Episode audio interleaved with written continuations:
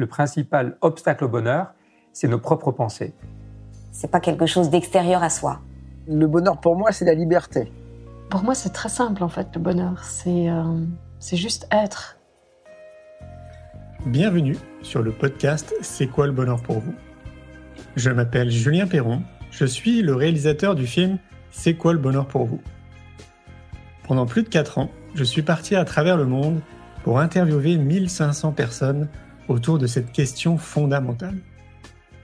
À travers ce podcast, on parlera bien-être, développement personnel et médecine douce. Je vous souhaite un merveilleux voyage sur la route de la connaissance de soi.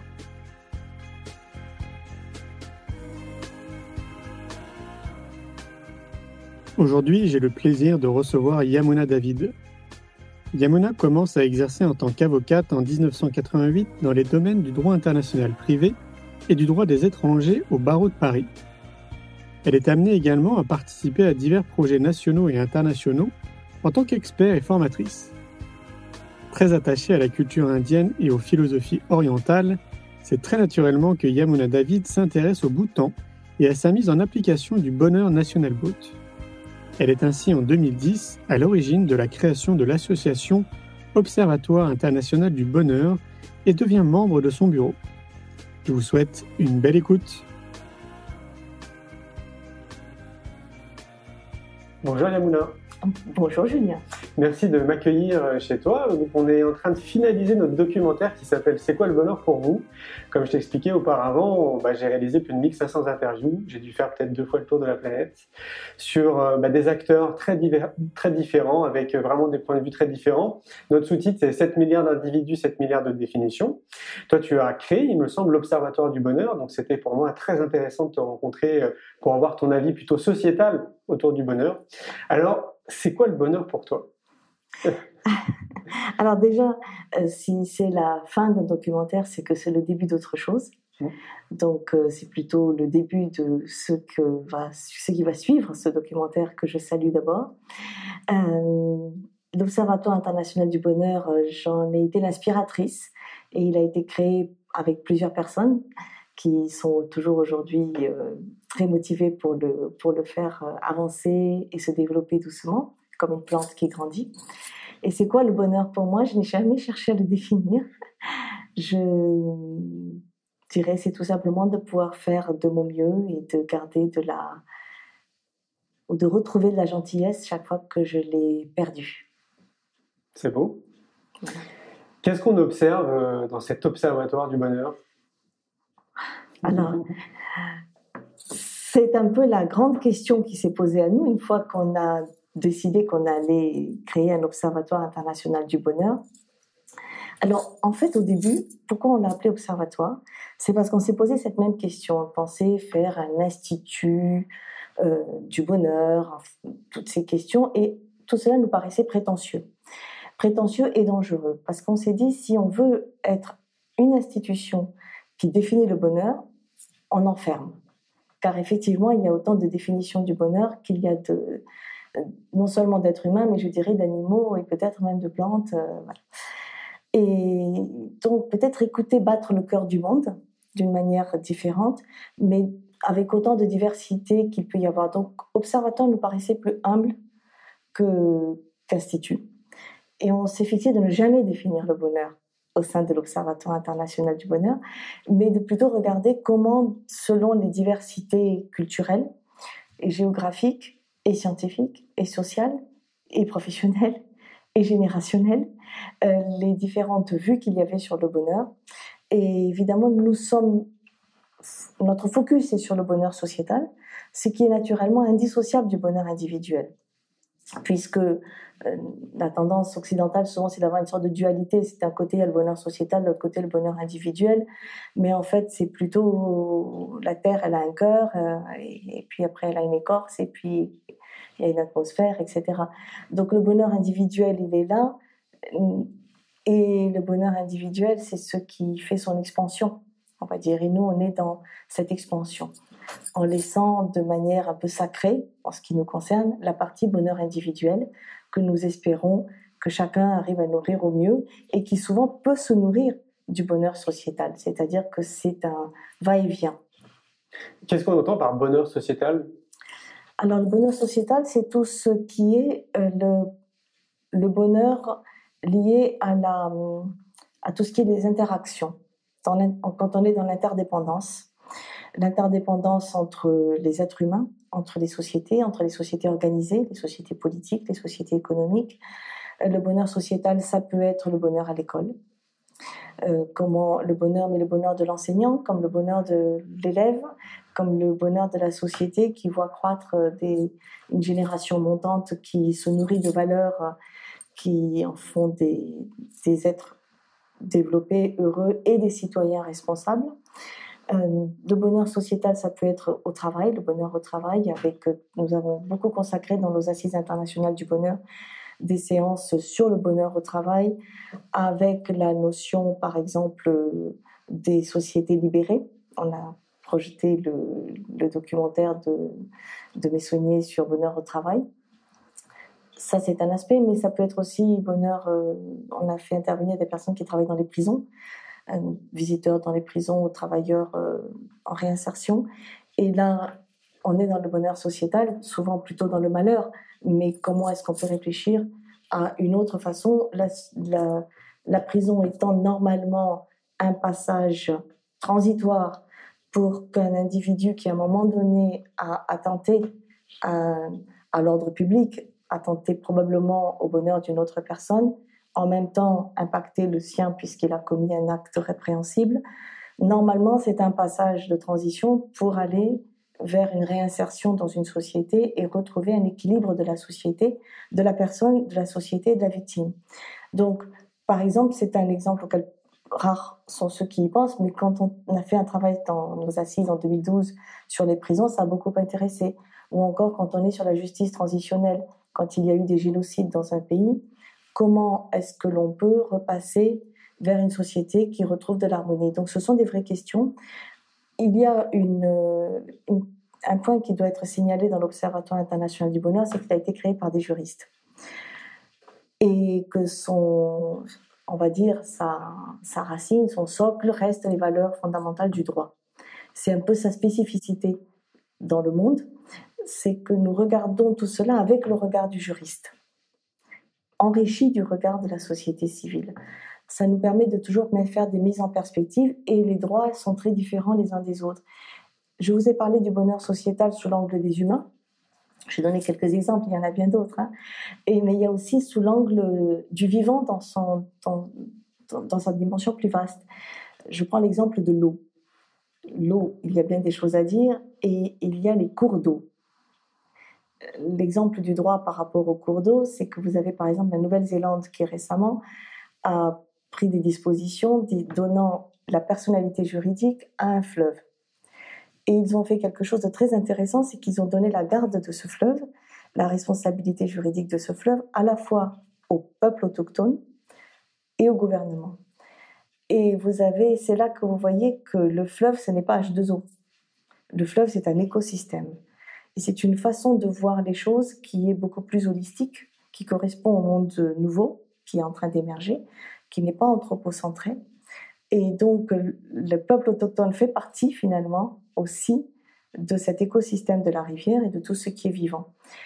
Vous avez dans le même temps, justement le 20 mars dernier, Journée mondiale du bonheur, une décision de la High Court, de la Haute Cour de l'Uttarakhand en Inde, a donné la personnalité juridique à un fleuve et une rivière, la Yamuna et le Gange, et a donné la responsabilité, la personnalité, enfin donné la personnalité morale, mais la garde de, cette, de ces deux cours d'eau au gouvernement. Alors là, il y a un recours à la Cour suprême qui était envisagé, en tout cas, il faut, je ne sais pas où ça en est au jour d'aujourd'hui, parce que les juristes disent, là, il y a un problème, puisqu'il y a un conflit d'intérêts le gouvernement est souvent celui qui pollue la rivière. Peut-on lui confier la garde de la rivière? Et c'est en ce sens que la Nouvelle-Zélande est plus intéressante dans son approche. Mais en Amérique latine, également, des cours d'eau viennent de se voir reconnaître la personnalité juridique. Donc ça devient un être, un sujet de droit non, non humain. Et en sujet de droit non humain, vous avez également, par exemple, récemment en Argentine, et c'est là que c'est l'Observatoire international du bonheur avec ce regard du droit, une femelle chimpanzé a été libérée par un tribunal d'Argentine sur la base de l'habeas corpus, en disant qu'elle avait été enfermée dans un zoo sans procès équitable et que donc elle devait être libérée. Euh, c'est donc un sujet de droit non humain.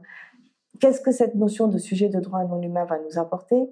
Vous avez une autre décision de la Cour suprême de l'Inde de l'an dernier qui a décidé que on part du droit. Le droit et de la Constitution qui est quelque chose de fondamental.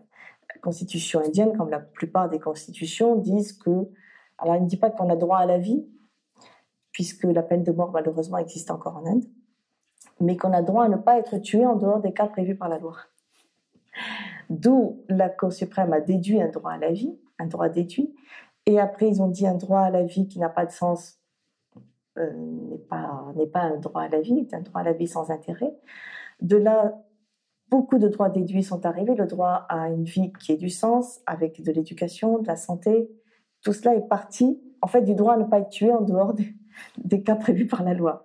Et donc, on voit ce chemin magnifique que le droit peut vous faire sur le plan philosophique, vous faire faire sur le plan philosophique. Et de ce droit à la vie, on a eu une décision qui est arrivée en disant, mais au fait, pourquoi est-ce que ce ne serait que pour les êtres humains? Donc les animaux ont également droit à la vie. Mais s'ils ont droit à la vie, ils ont droit à une vie qui a du sens.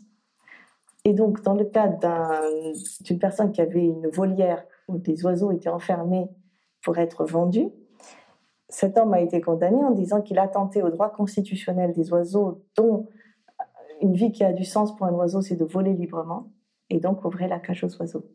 Et c'est là qu'on arrive sur du bonheur sociétal sous un autre angle, sous l'angle, je dirais, non humain, mais qui est également, qui fait partie de ce que l'on pourrait dire, donc écouter battre le cœur du monde et voir comment tout cela ensemble fonctionne. Alors ça, c'est un exemple, mais si on passe sur un domaine, pour revenir à de l'humain, par exemple, au, droit commercial, qui peut paraître assez lointain à premier abord de, du bonheur sociétal, du moins tel qu'il a été dévié, tel qu'il a été dénaturé par euh, le fait que l'on oublie l'éthique, qu'on oublie le but, qu'on oublie que au-delà de cela, le commerce doit être fait euh, avec une éthique et avec je dis éthique au lieu de dire morale parce que morale maintenant est un mot qui est moins bien compris. Mais si ce n'est pas avec des principes, si le seul principe c'est de s'enrichir euh, pourvu qu'on passe à travers les mailles du droit et de la loi, à ce moment-là, la loi se retrouve à jouer un, rôle pervers. Elle ne doit pas devenir un paravent, elle doit être un garant. Et euh, par exemple, pour revenir encore au, droit indien, dans le droit commercial indien, il y a une disposition qui dit euh, que le, dirigeant d'une société doit prendre en considération l'intérêt de sa société, de ses salariés. Euh, c'est écrit dans la loi, de l'environnement, et donc, d'une manière générale, il y a les actionnaires qui sont mentionnés, mais ils sont mentionnés comme un des acteurs parmi tous les acteurs qui font la vie commerciale. Donc voilà, tout ça, c'est pour parler de droit. Et quand on parle de droit, on parle de devoir. Alors, on voit, nous, en tant qu'observatoire, on voit en dix ans, pratiquement, ça va bientôt faire dix ans qu'on a commencé à, à rêver l'Observatoire international du bonheur. Nous étions pas les premiers, mais parmi les premiers à, en parler et à l'écouter. On a vu grandir tellement d'initiatives que c'est magnifique, c'est vraiment, ça donne confiance. Et euh, ce que l'on peut vraiment constater aujourd'hui, c'est que beaucoup mesurent leur bonheur, ce qui est bien. Est-ce que je suis heureux est-ce que ma société est heureuse, ma ville est heureuse, est-ce que mon pays est heureux? Et on se classe. Alors ça, c'est très occidental. Il faut se classer, on est premier, on est deuxième, etc. Euh, je suis personnellement assez amusée de, ce, de cette approche qui, pour moi, n'est pas très porteuse de sens. Euh, surtout que c'est toujours avec des critères. Quand j'ai essayé de répondre pour savoir si j'étais heureuse ou pas, selon un, un questionnaire qui était fait au Canada, J'étais 96% heureuse, paraît-il. Mais il y a des questions pour moi qui n'avaient pas de sens. Euh, notamment quand vous parlez de la vie et de la mort. Selon comment vous percevez la notion de vie et de mort, ou par exemple la polarité, euh, pour un occidental, la polarité de la mort, c'est la vie. La polarité de la mort, c'est la naissance pour un, pour un oriental. Donc, toutes ces polarités induisent des questions qui font qu'après, les classements des pays sont forcément pas forcément pertinents dans ce qu'ils racontent. Mais pourquoi pas De là amène une autre question qui est de savoir quel est le devoir. Et ce que nous aimerions voir grandir, peut-être avec votre aide, sait-on jamais, euh, que ce serait un beau projet. Une des branches de cet arbre de vie que nous allons commencer à bâtir ensemble euh, à 7 au Théâtre de la Mer le 2 septembre qui vient, où chacun pourra faire grandir une branche de l'arbre de vie de l'Observatoire international du bonheur, c'est l'empreinte bonheur, comme il y a l'empreinte carbone. En quoi, c'est bien de savoir est-ce que je suis heureux, mais en quoi est-ce que je rends heureux? Comment est-ce qu'on pourrait mesurer en quoi on impacte? Comme on a une empreinte carbone, quelle est l'empreinte bonheur de la France par exemple? voilà, je, vous lance le ballon. on, pourrait, on, pourrait avoir un beau projet sur l'empreinte bonheur. Et pour finir sur le droit, pour revenir sur le droit après avoir parlé de devoir, l'idée que nous avons viendra-t-elle, euh, grandira-t-elle hein, C'est pas en tirant sur l'herbe qu'on a fait pousser. C'est d'avoir un droit suprafondamental. Maintenant que l'ONU, en 2011, a pris une résolution disant que le bonheur et le bien-être était l'objectif commun de tous les objectifs du millénium, c'est-à-dire non pas un objectif N plus 1, et c'est là que ça prend tout son sens, mais que c'est l'objectif qui relie le tout, on se dit qu'il faudrait aller au-delà de la fameuse Déclaration universelle des droits de l'homme qui a été faite par un peuple occidental, anthropocentré, et aller au-delà et avoir une notion de droit suprafondamental au bonheur, mais je dirais aux conditions matérielles et objectives permettant la poursuite du bonheur, parce que sinon il faudrait définir le bonheur et on pourrait entrer dans une forme de dictature. Donc il faut être très vigilant à cela. Mais ce droit suprafondamental ne serait pas un droit pyramidal au-dessus des autres, mais matriciel. C'est comme ça qu'on le conçoit pour le moment, mais il faut encore que d'autres d'autres ménages et d'autres cerveaux et d'autres intelligences de cœur et d'esprit nous rejoignent, ce serait un droit matriciel d'où procèdent et où retournent tous les autres droits fondamentaux qui pourraient à ce moment-là être lus en interdépendance et arriver à, sortir de cette notion euh, pyramidale du droit. Été longue, c'est le problème des, des mhm. avocats, vous leur donnez la parole. Pourquoi pas? Après, c'est vrai qu'il y a beaucoup de choses à dire. Mais je, enfin, je te rejoins sur une chose, il faudrait quand même donner une définition du bonheur pour se focaliser là-dessus, ça c'est sûr. Euh, et, comme il n'y a pas vraiment une définition du bonheur, euh, c'est un peu plus compliqué. Par contre, ça me fait penser au Bhoutan, où le Bhoutan, lui, a essayé d'instaurer dans sa politique, mhm. euh, et puis il me semble même aussi dans le droit, hein, d'ailleurs. Oui, toute, dans la Constitution. Exactement, ouais. Qu'est-ce que ça donne, toi tu, tu, as des feedbacks, j'ai cru comprendre, non, du Bhoutan, pour voir comment ça se passe sur place? J'ai eu l'occasion d'aller deux fois au Bhoutan. Et deux fois, non pas en touriste, mais en, dans le cadre de conférences et dans deux cadres très différents. D'abord, c'est l'idée du bonheur national brut du Bhoutan qui m'a donné l'idée euh, de cette notion de, travailler sur le bonheur sociétal. Euh, je peux même raconter la, comment on la genèse de cela. J'ai un frère qui est professeur de mathématiques et qui voyage de par le monde pour euh, représenter la France sur le plan mathématique, de la recherche en mathématiques. Donc, il voyage beaucoup. C'est un mathématicien c'est pas du tout un idéaliste comme moi. Et quand il est revenu du Bhoutan, il se trouve que je l'ai croisé et il m'a parlé de ce pays comme il ne m'a jamais parlé d'aucun pays. En me disant, ce pays est visionnaire. Non pas pour faire du copier-coller de ce qu'ils font, mais dans de, l'ordre de la vision. Ce pays est visionnaire. Il y a un siècle, il était cinq siècles derrière les autres. Et aujourd'hui, dans l'ordre de la vision, il est un siècle devant les autres. Et si on pouvait euh, s'inspirer de ce qu'il nous envoie comme message, peut-être on serait sauvé. Alors dans sa bouche, enfin que moi je le dise, ça aurait été assez normal. Mais dans sa bouche, ça m'a quand même interpellé. C'est resté dans un petit coin, comme les graines que, tu plantes avec tes documentaires. Et puis par ailleurs, je dirigeais à l'époque la formation continue de l'école des avocats du centre-sud de la France. Et il nous était demandé de créer un centre de recherche euh, qui soit transversal, innovant et capable d'apporter euh, une vision internationale. C'était la grande époque de la compétitivité, des pôles d'excellence, etc., dans lesquels je ne me retrouvais pas du tout, parce que pour moi, c'était quelque part dresser les uns contre les autres. et c'était pas la meilleure façon d'avancer, donc ça ne m'inspirait pas. Puis brusquement, un jour, je me suis dit, bing, Bhoutan, bonheur national brut, pôle d'excellence, quelque chose d'innovant, etc. Et j'ai présenté au conseil d'administration cette idée.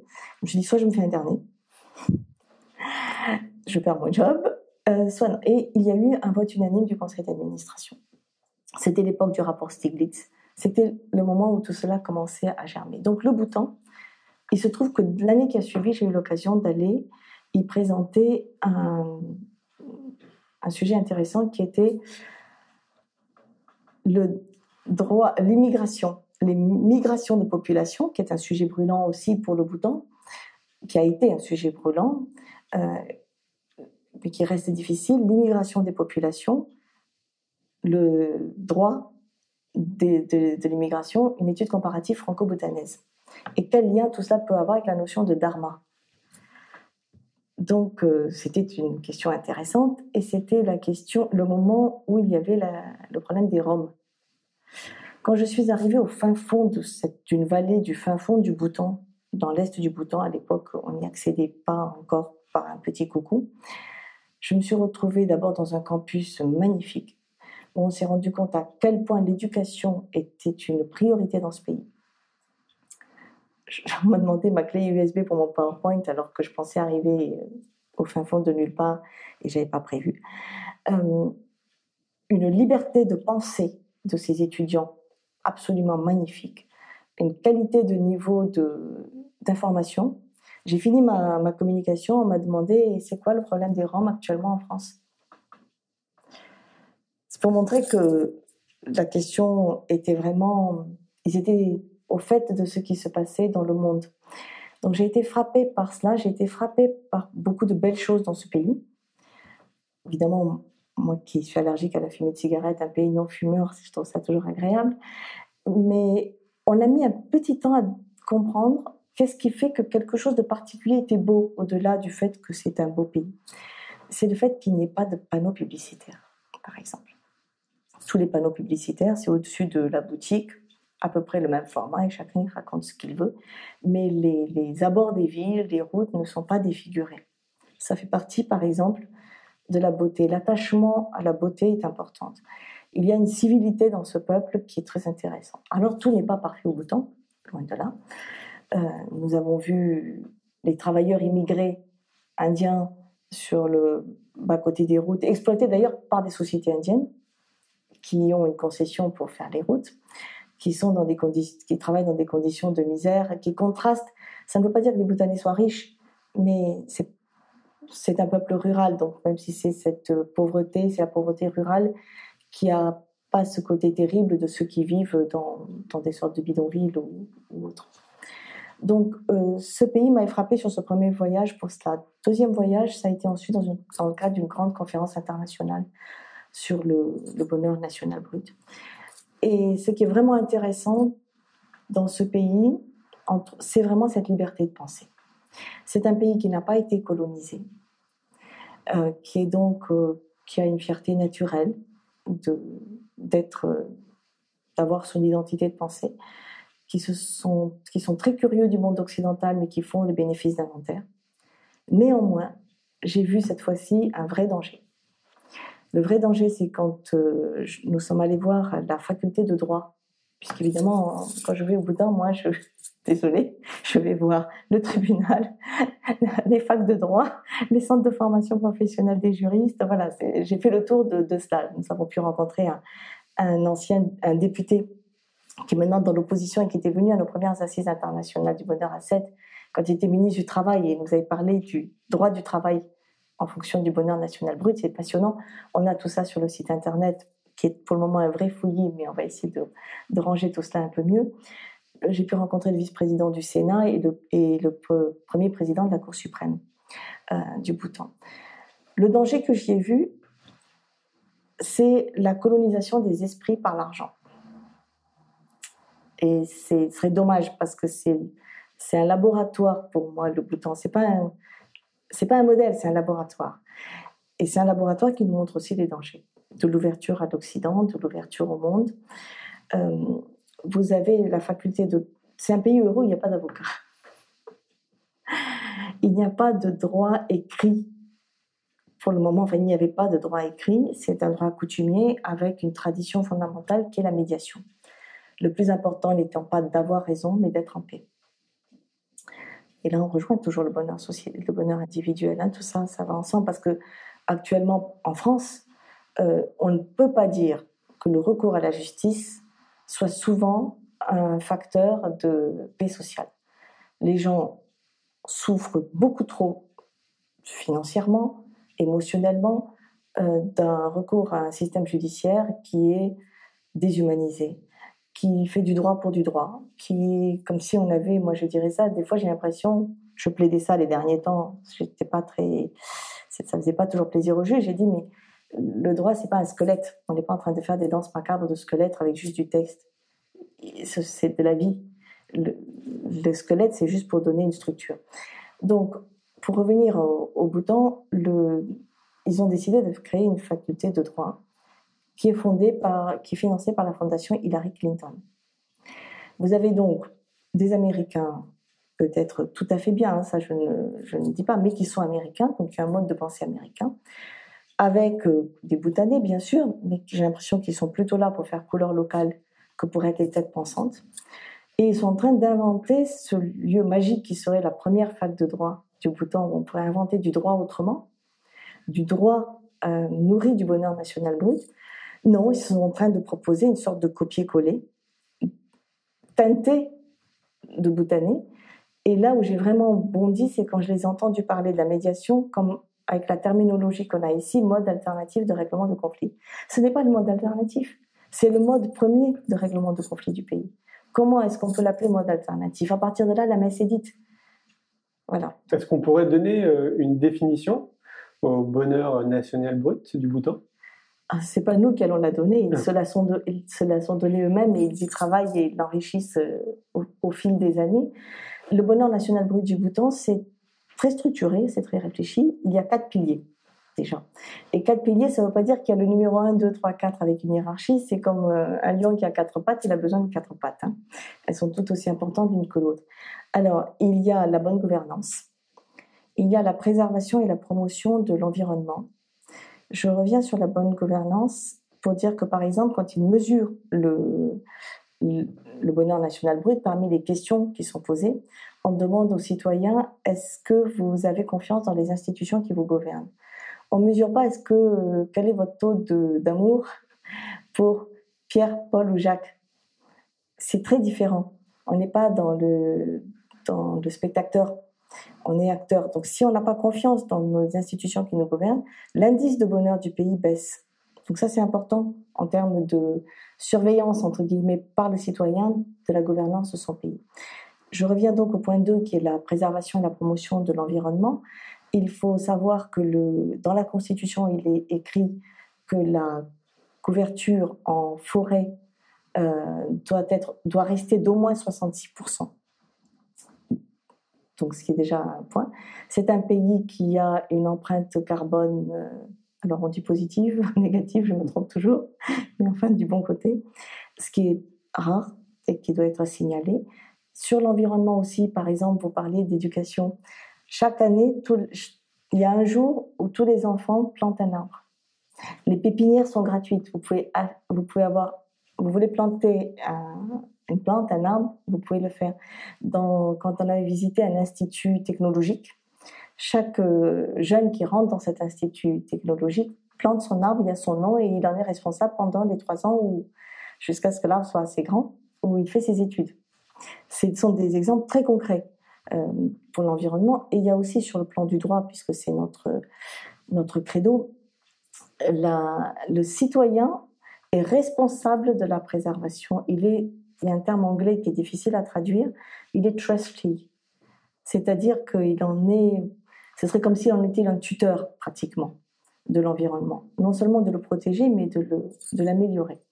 Et donc tout citoyen peut saisir la, la Cour de toute atteinte à l'environnement, même s'il n'est pas directement concerné. Et on sent que le, le le peuple bhoutanais est vraiment intéressé par euh, cette, euh, cette notion d'environnement. Récemment, par exemple, il devait y avoir une mine qui devait être ouverte à l'est du Bhoutan, qui aurait apporté du travail, développer l'économie de, cette zone qui n'est pas très développée économiquement. Toute la population s'est réunie. Il y a beaucoup de démocratie participative qui est encouragée, qui a été encouragée par le nouveau régime euh, qui a été mis en place.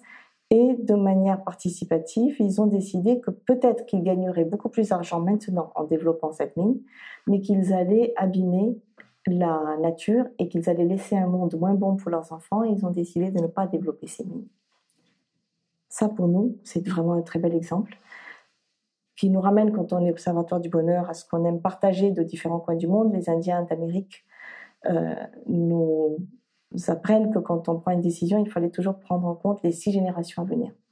Quel est son impact avant de décider de quelque chose, ce qui est complètement abscon du point de vue du court-termisme qui gouverne de plus en plus nos sociétés occidentales. Donc ça, c'est le deuxième pilier. Le troisième pilier, c'est la préservation et la promotion de la culture. Alors, la culture est considérée comme primordiale parce que c'est un des facteurs essentiels de résilience d'une société. Ce qui fait que j'ai proposé l'autre jour, mais je n'ai pas été entendue, c'est pas grave, je l'ai dit, quand on parlait de justice transitionnelle et des programmes de, rétablissement de la paix après un génocide, évidemment, ça paraît complètement abscon d'intégrer, au-delà d'un procureur pour poursuivre et de policiers pour faire des enquêtes, etc., d'intégrer un volet culture. Parce qu'il me semble que dans la résilience, effectivement, la culture peut jouer un rôle fondamental. Et la culture est évidemment euh, un facteur d'identité, d'identité culturelle, qui au bout de temps est quelque chose d'important et qui soude le pays. Ce sont des questions qui peuvent, dès qu'on parle d'identité culturelle, on ouvre tout de suite d'autres types de débats, mais la culture, en tout cas, fait que l'on peut se retrouver je pense que ça ne pose pas question quand ce n'est pas une identité contre une autre. C'est là que ça pose question. Mais quand c'est une identité pour soi, pour se, se relier à quelque chose qui a du sens et qui nous fait vivre et qui nous fait être joyeux et heureux, ça c'est important. Et ne pas perdre ce qui vient de, des temps anciens parce que c'est ce qui nous relie dans le temps et qui fait qu'on a quelque chose à léguer aux générations futures au-delà de dire ah, j'ai été très heureux dans ma vie parce que j'ai bien profité, j'ai cultivé mon bien-être, etc. Donc, euh, le quatrième pilier, c'est un développement socio-économique équitable et durable. Alors, vous remarquerez qu'on met socio avant économique, l'économique devant nourrir le socio. Et c'est ce que j'ai dit quand euh, nous avons été invités à l'ONU en 2012, quand ils ont fait une première réunion pour savoir comment l'ONU pourrait travailler sur cette notion de bonheur sociétal au niveau mondial, ils ont réuni 600 personnes du, monde entier et dont nous étions les seuls juristes. Et euh, j'avais dit, vous pourriez faire un premier geste très symbolique au lieu que votre, au lieu d'avoir ce qu'on appelle le ECOSOC, Economic and, Social, le comité, l'appeler socio-économique. Ce serait un petit shift, puisque vous dites qu'il faut changer de paradigme. C'est un message fort qui coûte pas beaucoup d'argent. Évidemment, il faut changer les logos et tous les papiers en tête, mais une fois qu'on a fait ça, ça coûte pas beaucoup et ça envoie un message très fort.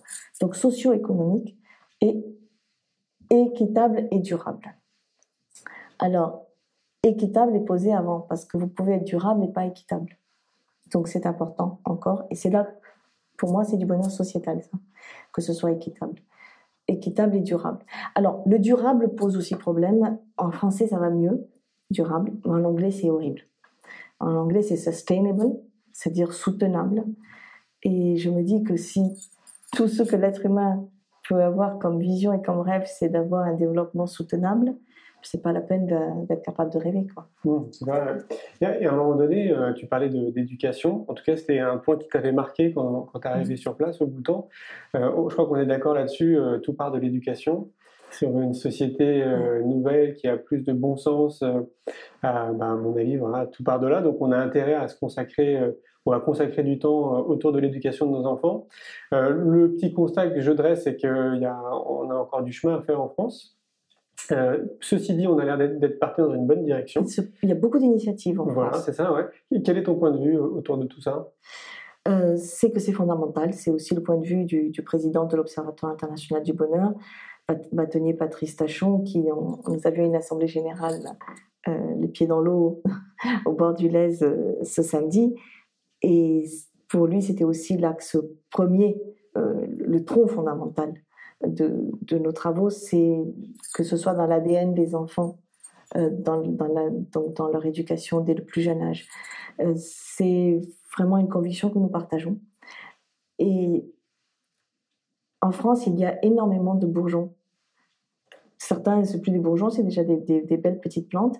Mais pour le moment, ce sont encore des initiatives euh, isolées qui commencent à dialoguer d'ailleurs entre elles. On en parlait tout à l'heure également. Et c'est vrai que je... ce qui est dommage, c'est que ce soit en dehors de l'éducation nationale.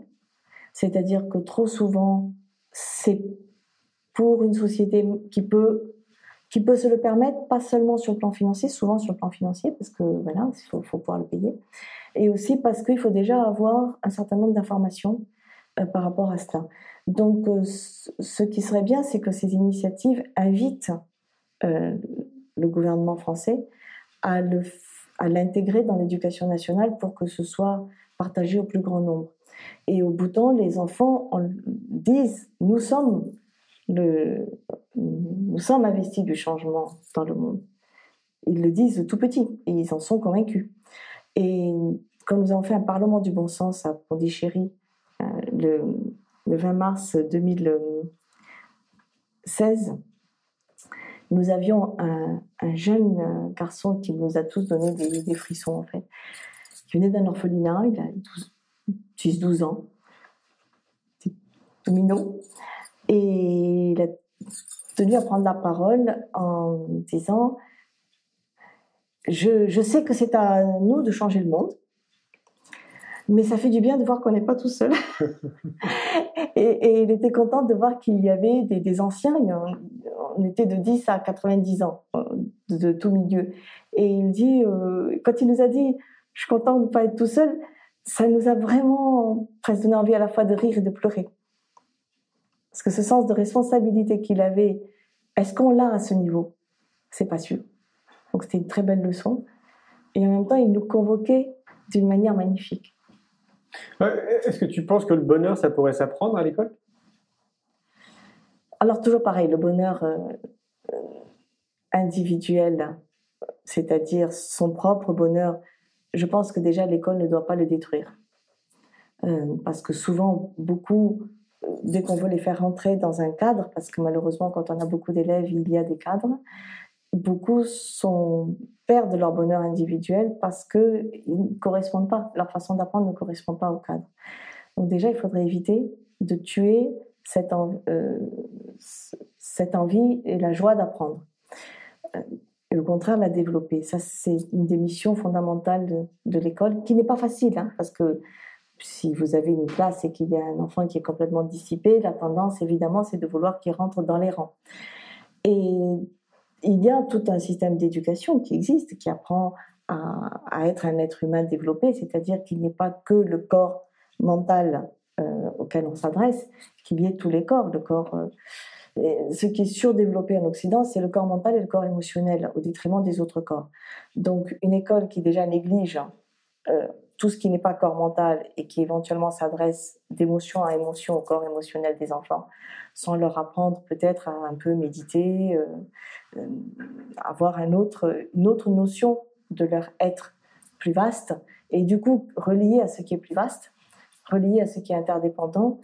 Je pense que voilà, ça, ce serait une belle mission de l'école et, et, je pense fondamentale. En ce sens, oui, euh, ça doit s'apprendre. Mais j'irai plus loin, c'est que euh, au-delà de tout ça, parce que le droit est ce qui nous passionne.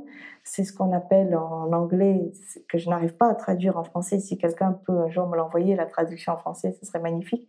Ce qu'on appelle le legal literacy, le contraire d'être illettré. Être lettré en droit sans, sans que cela veuille dire être un intellectuel qui connaît le droit, qui connaît la loi, mais connaître et comprendre le droit en tant que fondateur du citoyen, en tant que droit fondamental, droit et devoir. Qu'est-ce qui fait que sa liberté s'arrête là où commence celle d'autrui, mais que sa liberté est, est entière. Nous sommes libres. Ça, c'est le droit aussi qui nous le rappelle. Donc, qu'aussi le droit dans sa substantifique moelle soit aussi donné à l'école. Ça, ça serait du bonheur. Je ne sais pas si je le sais, nous, on est en train de créer une école pour, euh, pour les enfants, euh, qui est une école alternative qu'on a appelée l'école de la vie. Si on devait donner une définition à l'école de la vie, ce serait quoi pour toi une école de la vie? Vaste, programme déjà, beau programme que je salue. Qu'est-ce que serait une école de la vie? Une école d'abord qui, qui ramène euh, au sens que la vie, ce n'est pas que l'être humain, que c'est la vie de tout un écosystème. Et que donc, euh, tout ce qui peut affecter la, le vivant dans, dans, son processus normal, qui inclut la mort, euh, tout ce qui peut l'affecter, le déséquilibre. En fait, je reviendrai au Dharma c'est-à-dire cette vision globale d'un équilibre général où, je ne sais pas si on le voit sur la caméra, là on ne le voit pas, la danse de Shiva, de Shiva dansant, c'est-à-dire la danse de l'univers. Euh, l'univers a son équilibre, la vie a son équilibre propre. Donc une école de la vie, ça serait une école où on apprendrait qu'on est un élément d'un grand mouvement perpétuel qui a son équilibre et que si on arrive à trouver sa place entre le ciel et la terre et les autres êtres humains, là, non seulement on est heureux, mais on rend heureux. C'est peut-être pas une réponse euh, très scolaire, mais ce serait ça. Et qu'après, tout le reste, tout ce qu'on apprend aux enfants, soit là-dedans. La géographie, de savoir euh, connaître la géographie, c'est important si on regarde sous cet angle-là, connaître l'histoire, d'où on vient pour savoir où on va, et non pas juste pour avoir des livres d'histoire et des mathématiques, parce que tout ça fonctionne avec des mathématiques et de la physique. Voilà, si on le remet dans la danse de l'univers, ce serait ça, ce serait la danse de l'univers. Euh, j'ai cru comprendre qu'il y avait plein d'initiatives très intéressantes dans plein de pays, à t'écouter. Euh, est-ce que c'est peut-être beaucoup plus possible pour un pays d'appliquer à un moment donné une mesure euh, et de, de, dire, bah, tiens, nous, on devrait faire la même chose en France, mais nous, on a notre propre conditionnement, notre propre culture, notre propre politique. Est-ce que ces sources d'inspiration sont applicables à tous les pays? Je crois qu'il est bien, si on veut mesurer euh, le bonheur d'un pays, il faut savoir d'abord pourquoi on veut le mesurer. Toujours pourquoi on fait les choses avant de comment on les, fait. Euh, si c'est pour euh, dire qu'au on est meilleur, ce n'est pas beaucoup d'intérêt. Si c'est parce que derrière, et la plupart des instituts de recherche et de mesure du bonheur, quand vous creusez un peu derrière, il y a une société de marketing. Rares sont les instituts qui mesurent le bonheur qui n'ont pas derrière une société de marketing. Donc, personnellement, je m'intéresse à ce que fait le bouton, à ce que fait l'OCDE, à ce que font comme ça quelques, euh, quelques institutions qui ont leur, leur euh, culture propre, mais qui ne sont pas avec une société de marketing parce que la plupart du temps, c'est derrière, en fonction des réponses, analyser pour voir qu'est-ce qu'on va vous vendre. Hmm. Euh, ensuite, je pense qu'il faut effectivement mesurer en fonction de la spécificité culturelle. Euh, je vais vous donner deux exemples, un au Canada et l'autre en Inde. Euh, je commence par l'Inde parce que nous avons fait une expérience qui n'est pas allée très loin pour le moment parce qu'entre-temps le gouvernement a changé et que c'est tombé à la, passé à la trappe. Mais l'idée avait été de voir si on peut transposer le bonheur national, avoir un questionnaire du bonheur national brut à Pondichéry, qui est une ville particulière, qui est une ville où le taux de suicide est le plus élevé en Inde, par exemple. Donc c'est une vraie question. Pourquoi est-ce qu'on pourrait mesurer le bonheur euh, sociétal à Pondichéry et savoir comment on pourrait l'améliorer? Et là, on s'est dit, qu'est-ce qu'on prend? Est-ce qu'on prend le questionnaire de l'OCDE ou celui du Bhoutan? On s'est dit que culturellement, celui du Bhoutan serait plus proche. Et je vais vous donner un exemple sur lequel c'était clair que celui du Bhoutan était plus proche parce que jamais je l'aurais eu dans l'OCDE cette question. Il y avait dans les questions, il y en avait un, public, euh, comme je vous disais, transversal, de tous les âges, de, toutes les professions. Il y avait une question qui était classée de 1 à 5, euh, votre degré de peur euh, après la tombée de la nuit, d'une agression par A, un autre être humain, B, un animal sauvage, 3, un esprit. Jamais dans l'OCDE, on vous aurait demandé, déjà l'animal sauvage, peut-être qu'avec le loup, ils auraient un peu pensé, mais jamais ils auraient pensé à être euh, agressés par un esprit. J'ai laissé la question. Personne ne m'a dit dans l'assistance que la question n'était pas pertinente. Alors que parmi les questions qu'il y avait dans le questionnaire boutanais, qui étaient Avez-vous déjà été marié? Si oui, combien de fois? Etc. Là, les Indiens ont dit Ni hablar, euh, c'est vie privée. On ne pose pas cette question. Donc il y avait la capacité de discrimination, mais les esprits, ça allait. Enfin, c'était pertinent. Après la tombée de la nuit. Alors, je passe maintenant au Canada. Je ne pense pas qu'il. Enfin, quoique, j'en sais rien, il faudrait leur poser la question. Euh, au Canada, il y a une mesure qui est faite par euh, des, chercheurs qui sont indépendants de toute, euh, de toute société de marketing et qui nous a été présentée à nos premières assises internationales du bonheur par Viviane Labrie, une femme euh, passionnante. standing ovation dès qu'elle avait parlé, c'était magnifique, et qui nous parlait de ce que eux mesurent. C'est-à-dire qu'au lieu de mesurer le PIB, ils mesurent le PID, le produit intérieur doux, et la dépense intérieure dure. Alors, ce type de mesure pourrait être transposé partout, par exemple, quand on commence à mesurer le produit intérieur doux. L'exemple du produit intérieur doux, par exemple, vous faites du covoiturage. Votre vie est plus douce, mais ça fait baisser le PIB, le covoiturage. La dépense intérieure dure, vous devez amener votre enfant à la crèche, mais vous devez faire 10 km pour trouver une crèche. C'est une dépense intérieure dure. Ce n'est pas mesuré dans le PIB. Donc, ce sont toutes ces mesures alternatives, et il y en a bien d'autres, que nous avons découvertes par l'Observatoire international du bonheur, que nous avons fait, découvrir à nos membres et que nous aimerions faire découvrir à, un plus grand nombre dès que, dès que vous serez plus nombreux à nous avoir rejoints. et après, comment on peut aussi faire grandir une association indépendamment, parce que nous sommes apolitiques. Nous sommes indépendants de tout groupement religieux et de tout groupement économique. Évidemment, avec ça, en général, on ne va pas très loin parce qu'on n'a que les cotisations de nos membres. Est-ce que euh, est-ce qu'on pourrait euh, faire force de proposition en France euh, et donner des idées à ceux qui nous écoutent? Je, donne un exemple. En fait, moi, depuis 25 ans, je voyage un peu partout dans le monde et je vois qu'il y a des initiatives de partout. On en mmh. parlait un petit peu là lors de l'interview. Moi, je vois plus d'acteurs qui se bougent et qui font des choses à leur niveau que ce qu'on nous montre à la télé ou dans les journaux, dans, les médias du quotidien. Qu'est-ce qu'on pourrait recommander aux gens qui nous écoutent en leur disant, euh, voilà, euh, on parle de bonheur, peut-être qu'il y en a des gens qui vont sortir concernés, d'autres un peu moins. Moi, je suis partisan de me dire qu'en réalité, le changement, il vient de nous. Gandhi le disait très bien, soit le changement que tu veux voir dans le monde. Et je pense que voilà, il y a un vrai message à transmettre euh, derrière tout ça ce que vous dites est très juste par rapport à ce qui nous est offert par les médias. Ce qui nous est offert par les médias, déjà, malheureusement, nous sommes classés par Amnesty International comme 35e pays en termes de liberté de la presse. 90% de notre presse n'est pas indépendante. Donc, il faut d'abord juste le rappeler parce que ça nous fait un, coup au moral. Euh, donc, ça veut dire que c'est une presse qui a un intérêt, qui est manipulée par un intérêt économique dans ce qu'on nous transmet. Et Là, je vais toucher au bonheur individuel cette fois-ci. Parce que cette information qui nous est donnée est ce que j'appelle euh, dévitalisante. J'ai une amie qui dit que quand je dis ça, on descend chez le dentiste, mais il y a un peu de ça.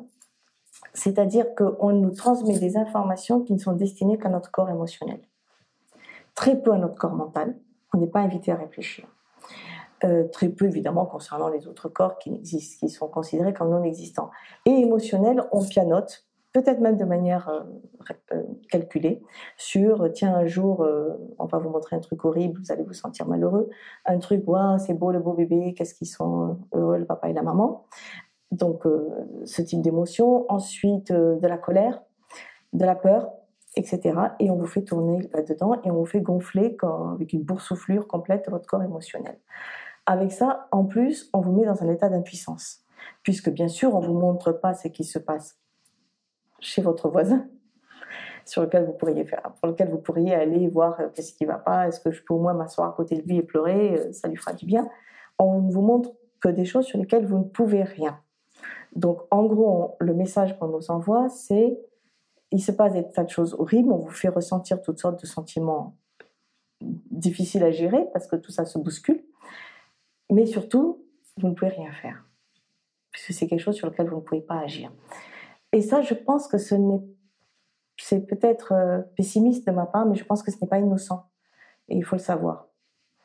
Donc, à nous d'être, euh, on est libre, on n'est pas obligé d'écouter 90%. Tout est une question de choix. Donc, euh, soyons vigilants et orientons-nous vers une autre source d'information, telle celle que vous fournissez. Et aux dernières assises internationales du bonheur, les troisièmes, celles que nous avons eues en septembre dernier au Théâtre de la Mer à Sète, nous avons eu une première euh, initiative qui a été lancée par Mathias Layani, dont on passe à l'acte, euh, qui voulait faire une conférence internationale du journalisme positif.